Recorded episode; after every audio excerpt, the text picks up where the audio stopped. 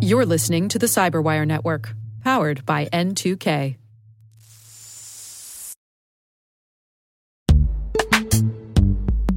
This episode is brought to you by Palo Alto Networks, the leader in cybersecurity.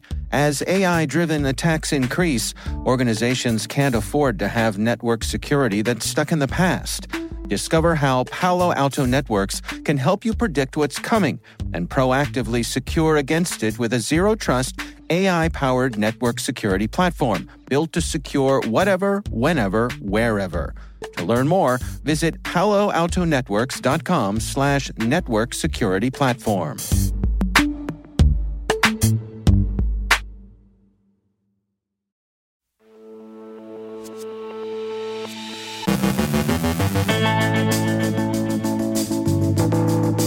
CISA issued joint advisory warns of threats and vulnerabilities at water and wastewater treatment facilities. CISA issues 22 other industrial control system advisories. Andrea Little Limbago from Interos on trends in the human element of security.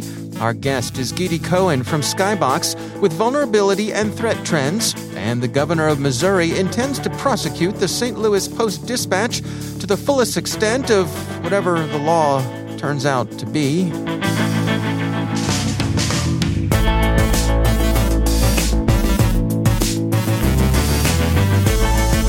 From the CyberWire studios at Data Tribe, I'm Dave Bittner with your CyberWire summary for Friday, October 15th, 2021.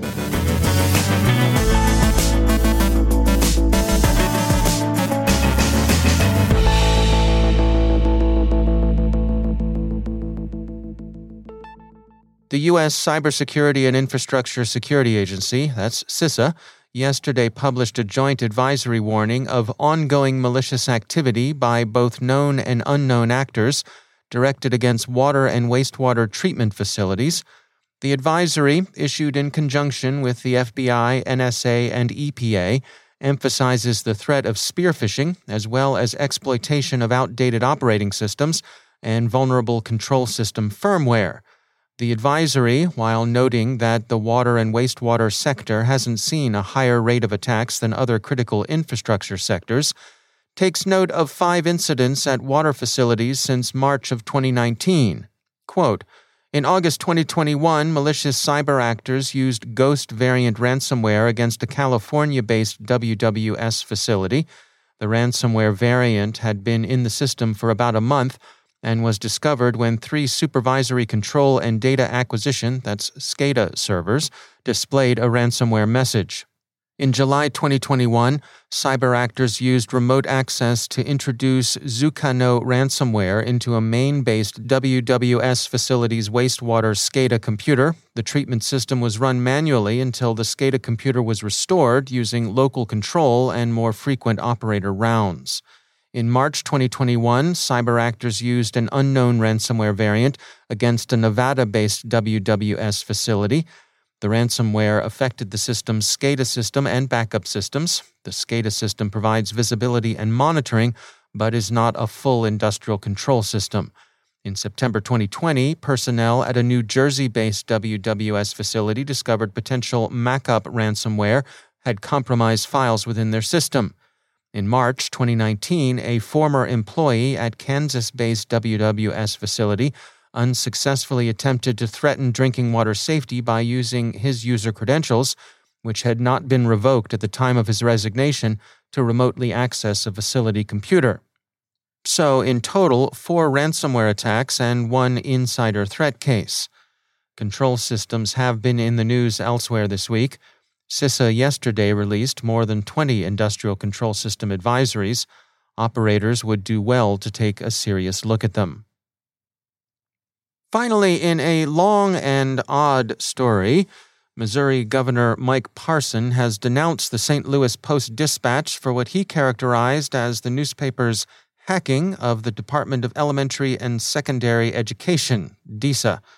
The Post Dispatch had found some teachers' social security numbers coded into the HTML of a publicly accessible DESE website where citizens could check teachers' credentials. The paper informed DESE, waited until DESE had taken the information down, and then published its story. At a press conference yesterday, Governor Parson described the offending incident. As many of you are aware, on October the 12th, the Department of Elementary and Secondary Education, DESE, was made aware of a vulnerable on, site, on one of its websites storing personal information of Missouri teachers. Through a multi step process, an individual took the records of at least three educators, decoded the HTML source code, and viewed the Social Security number of those specific educators. He went on to say that he was referring the hacker, that is, the Post Dispatch reporter, to the Cole County prosecutor for alleged violations of Missouri laws that prohibit tampering with computer data. My administration has notified the Cole County prosecutor of this matter. The Missouri State Highway Patrol's Digital Forensic Unit will also be conducting an investigation of all of those involved. Governor Parson added that dealing with the incident could cost the citizens of Missouri $50 million. The state is committing to bring to justice anyone who hacked our system and anyone who aided or encouraged them to do so, in accordance with the Missouri law allows and requires.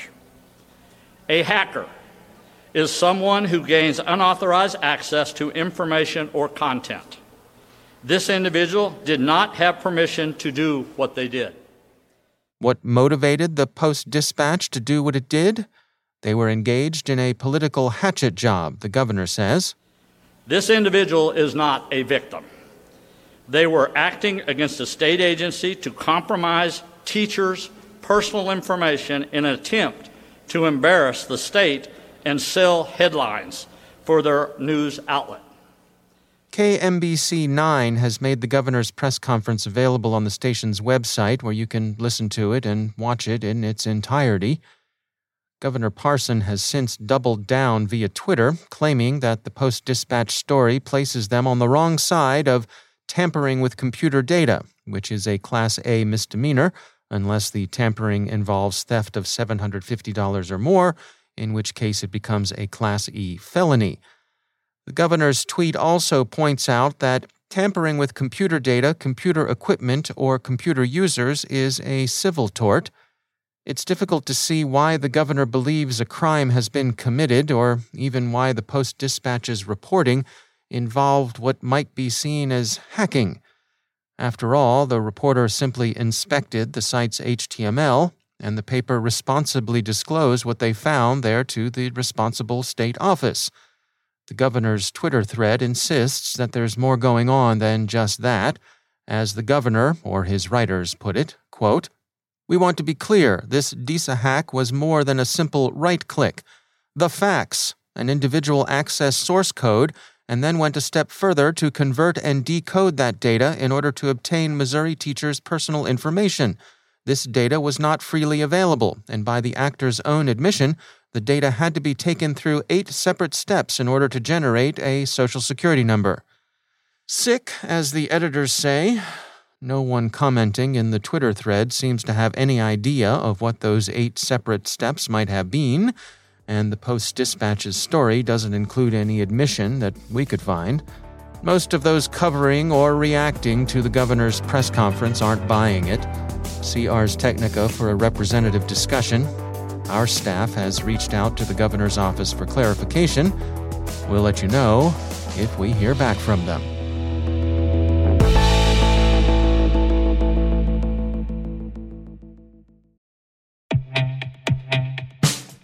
In the complex world of enterprise identity, securing legacy web apps at scale can be daunting. Strata Identity makes it simple.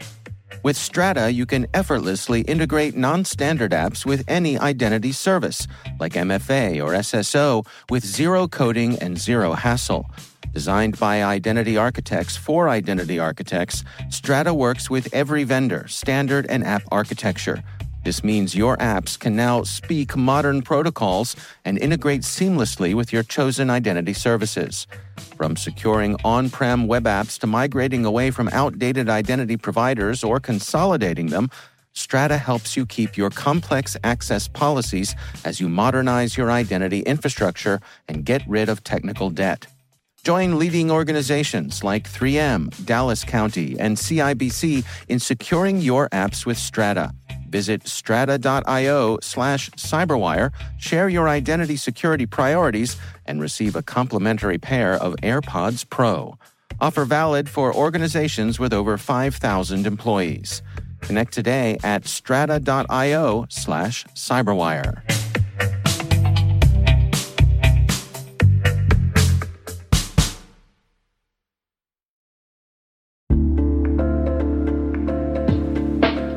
Everybody, I want to take a few minutes here and talk about our sponsor, Splunk.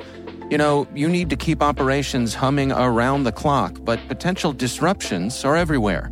Splunk helps you predict problems and find and fix issues fast so you can reduce risk and ditch downtime.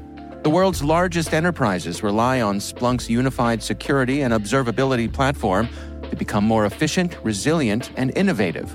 With Splunk, you can react quickly, evolve faster, and be ready for anything. Stay ahead of disruptions.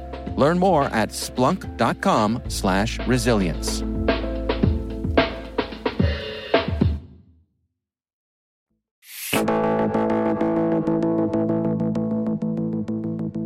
The team at Skybox Security recently published a report tracking trends in operational technology vulnerabilities it's probably not surprising that OT threats are on the rise. Gidi Cohen is CEO at Skybox, and he joins us with highlights from their report. So there are a lot of uh, very, very important trends, but I would uh, probably focus on the on a few important ones. One is uh, what we call the threat debt. At the end of the day, organizations with their complex IT infrastructure, it can be cloud, virtual, physical environment, is growing in its complexity in an exponential way. Organizations are accumulating sometimes hundreds of thousands or sometimes millions of vulnerabilities or unpatched systems that actually uh, put organizations at high risk. And this uh, accumulation of what we call again threat debt is just uh, growing over time. And with the acceleration of number of vulnerabilities, acceleration of the level of exploitation, the number of vulnerabilities exploited in the wild, ransomware attacks and other type of threat vectors, it seems organizations need to start taking vulnerability management, right, managing this exposure in much more seriously way than before. So I, I, would say that this is probably the most glaring insight of trends we see over the last few years that are just intensifying in 2021. Was there anything in the data that you gathered that was surprising? Anything that wasn't expected? I would say that what seems to be one of the more interesting trends and more dangerous trends is actually to a subset of the vulnerabilities that we are tracking on OT, operational technology environments. They're looking at the technology used by healthcare facilities, by uh, utilities, energy producers, manufacturing lines, right, supply chain related vulnerabilities and the, there's a specific acceleration of number of exposures, number of vulnerabilities that are being found in those environments. So as our reports show, about 46% year-over-year growth of uh, the number of new vulnerabilities reported on those environments is actually a very scary number because it accumulates fast. And a lot of those environments, there is not an easy fix or easy remediation to those type of exposures. So, what are your recommendations then, based on the information that you've gathered here? What sort of tips do you have for security professionals? I would say, first of all, take vulnerability management much more seriously than before. I mean, the concept of scanning or finding vulnerabilities invented 25 years ago, right? Mid 90s. And organizations since ever since are scanning and getting more and more piles of reports uh, that uh, they're not doing anything about. Why? Because it's complex, requires a lot of collaboration, requires a lot of work, and traditional approaches to try to fix everything results in fixing nothing or fixing everything, but way too late in terms of window of exposure. So we really believe that probably the best uh, investment organization can make in actually tightening down their cyber risk is putting a vulnerability management program together, which will provide visibility, prioritization, track and drive remediation in a much more surgical and intelligent way, such an organization does not need to sweat every time there's a new vulnerability, as they can focus on what's critical, where they're most, you know, a where, where they're the most exposed, and therefore, if they fix or mitigate those vulnerabilities, where they have the biggest return on investment in risk reduction. So basically, putting a real vulnerability management program in place with commitment to execute on its finding on an ongoing basis. That's Gidi Cohen from Skybox. There's a lot more to this conversation. If you want to hear more, head on over to CyberWire Pro and sign up for Interview Selects, where you get access to this and many more extended interviews.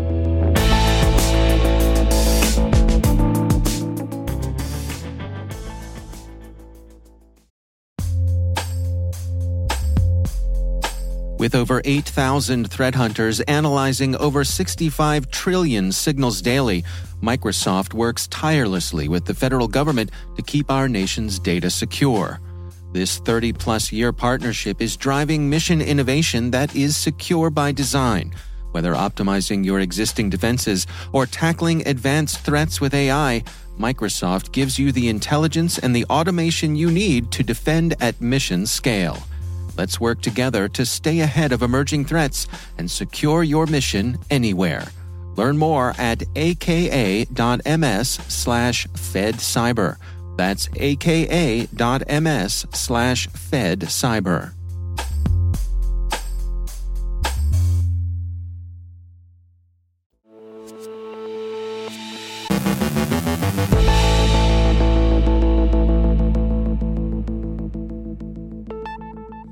And I'm pleased to be joined once again by Andrea Little Limbago. She is Vice President of Research and Analysis at Interos.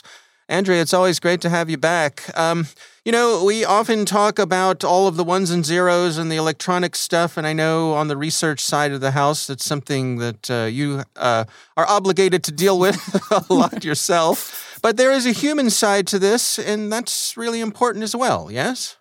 No, absolutely. And this is something that you know, we saw RSA a few years ago highlight the human element as their core theme. And it is something that we're increasingly seeing integrated, which is great. Uh, you know, better late than never is sort of how I look at it. Mm-hmm. But at the same time, we still have a long ways to go. So there are some interesting aspects that we're starting to see.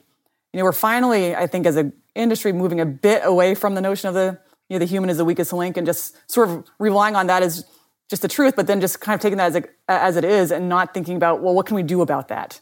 And so, you know, I feel like it's almost been like a cop out that's been used to explain why we're not, uh, you know, evolving our technology and be able to point at the human instead of the technology as being what's, you know, fallible. And so, while certainly, you know, humans make errors, that, but at the end of the day, that that is something we need to take account of and then build systems that know that these kind of errors, know that these kind of behaviors are what humans do and build the technology to, to take that into account and build the defenses uh, accordingly.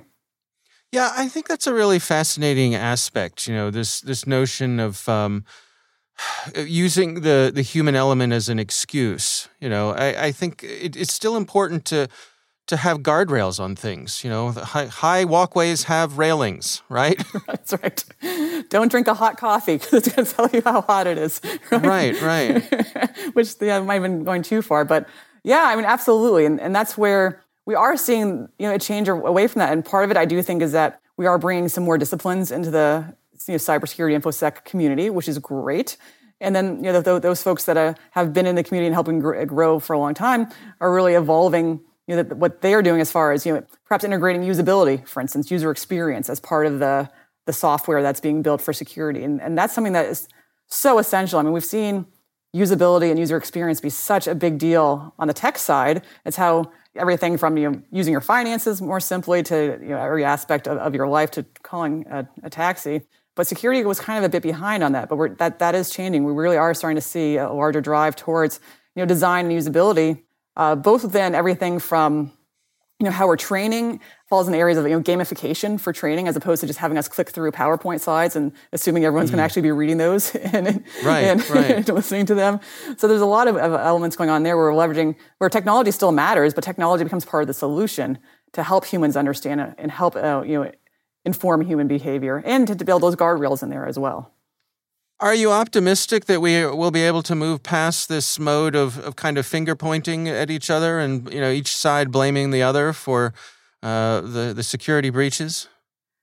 You know, I actually am, and there, you know, I think in many ways it, there are days where it's very hard to be optimistic within you know information security, just with a constant barrage. But this is an area where where I am. I do see, you know, whether it's at conferences and looking at how they're you know they, they have tracks for the human element now, looking at really some of the technical talks that still are very very technical, but they also be, you know integrate you know social science and technical aspects from other fields as well to you know really help lead to greater innovation. And there's just I think a growing demand for that, both on you know, the consumer side for wanting just easier tools and easier ways to figure it out, and frustration as well. I mean, you can just think about you know how hard it used to be to find some of the privacy tools in, in our phones, and some of that still is hidden. But you know, it's, starting to become uh, you know almost a competitive advantage by some of the big tech companies basically saying that they they provide privacy better than you, and here's how easy it is for you. And so mm-hmm. when when the market pressures start pushing it, I think that is a good sign for us. Yeah, absolutely.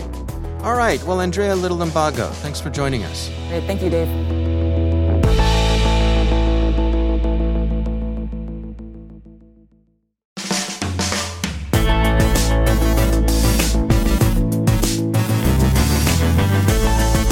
And that's the Cyberwire.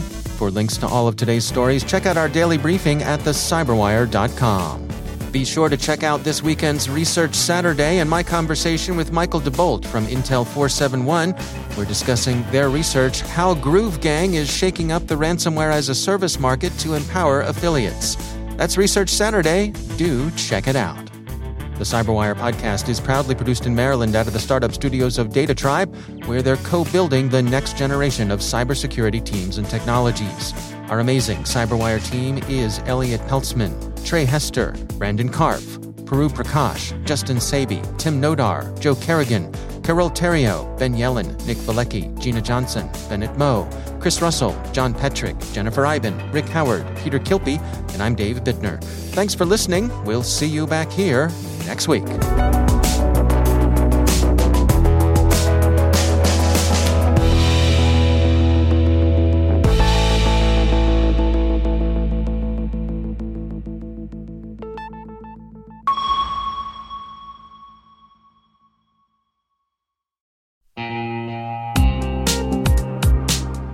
Managing the requirements for modern security programs is increasingly challenging and time consuming. Enter Vanta. Vanta gives you one place to centralize and scale your security program. Quickly assess risk, streamline security reviews, and automate compliance for ISO 27001, SOC 2, and more. You can leverage Vanta's market leading trust management platform to unify risk management and secure the trust of your customers. Plus, use Vanta AI to save time when completing security questionnaires. Cyberwire daily listeners can get $1,000 off by going to vanta.com slash cyber. That's V-A-N-T-A dot com slash cyber.